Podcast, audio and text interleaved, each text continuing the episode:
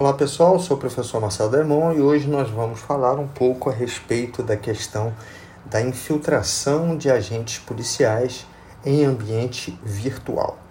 A primeira norma que efetivamente passou a disciplinar o tema foi o Estatuto da Criança e do Adolescente, Lei 8069 de 90, a partir de uma mudança ocorrida no ano de 2017. Por que, que o ECA foi a primeira norma alterada? Porque é comum, infelizmente, que criminosos conhecidos popularmente como pedófilos, que são aqueles que sentem atração sexual por crianças e adolescentes e gostam de compartilhar material com este conteúdo, essas pessoas usam muito, nos tempos mais recentes, o ambiente virtual para essa troca, compartilhamento de material. Por conta disso, o legislador percebeu a necessidade de que houvesse um mecanismo para permitir aos órgãos da persecução penal, em especial polícia judiciária, que pudesse se infiltrar nesse ambiente a fim de coletar informações que digam respeito à autoria e materialidade de tais crimes. Para isso, ele disciplinou a matéria, inicialmente no ECA, e posteriormente o pacote anticrimes passou também a dispor sobre essa infiltração no artigo 10A da Lei de Organizações Criminosas. Em que consiste a infiltração virtual? A infiltração virtual consiste em um agente policial, ou seja, um integrante da carreira policial, um integrante dos, daqueles órgãos descritos no artigo 144 da Constituição, com prévia autorização judicial, com vistas a não provocar a nulidade da prova, e a, a infiltração tem essa característica de que próprio, os próprios tribunais superiores, em especial o STJ, salientam que a necessidade de autorização judicial para fins de infiltração tem muito mais a finalidade de proteger o agente infiltrado do que garantir a idoneidade da prova.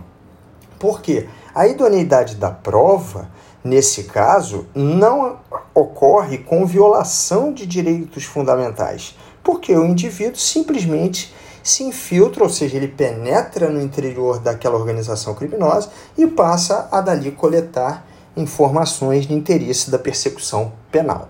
Tá? Agora, ele não está realizando interceptação telefônica, interceptação ambiental, nada disso. Ele está simplesmente atuando como mais um membro do grupo criminoso com vistas à coleta de dados.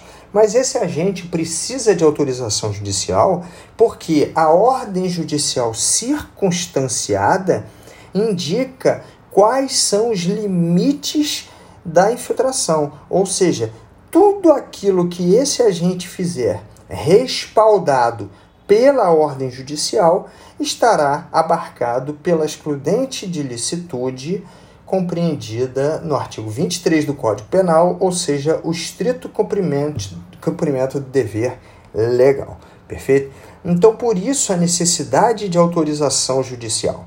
Então, previamente autorizado judicialmente, esse agente vai utilizar de instrumentos que existem na internet, na Deep Web, ou até mesmo instrumentos utilizados por hackers para ingressarem como por exemplo, em aplicativos como por exemplo Telegram, WhatsApp, etc. Tá?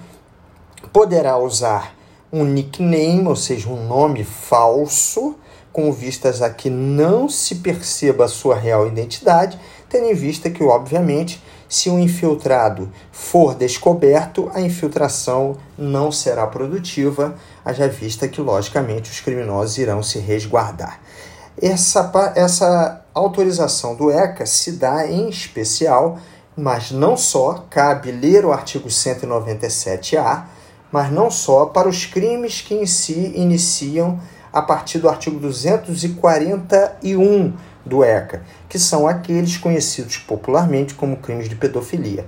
Lembrando que quando o fato ocorre em site aberto, ou seja, aquele que pode ser acessado em qualquer lugar do mundo, nós temos a competência da Justiça Federal, haja vista a transnacionalidade e o Brasil ter se obrigado a reprimir a prática no cenário internacional, atraindo, consequentemente, a atribuição da Polícia Federal para investigar, e esse é um instrumento que pode ser utilizado. Grande abraço a todos, bons estudos, fiquem com Deus.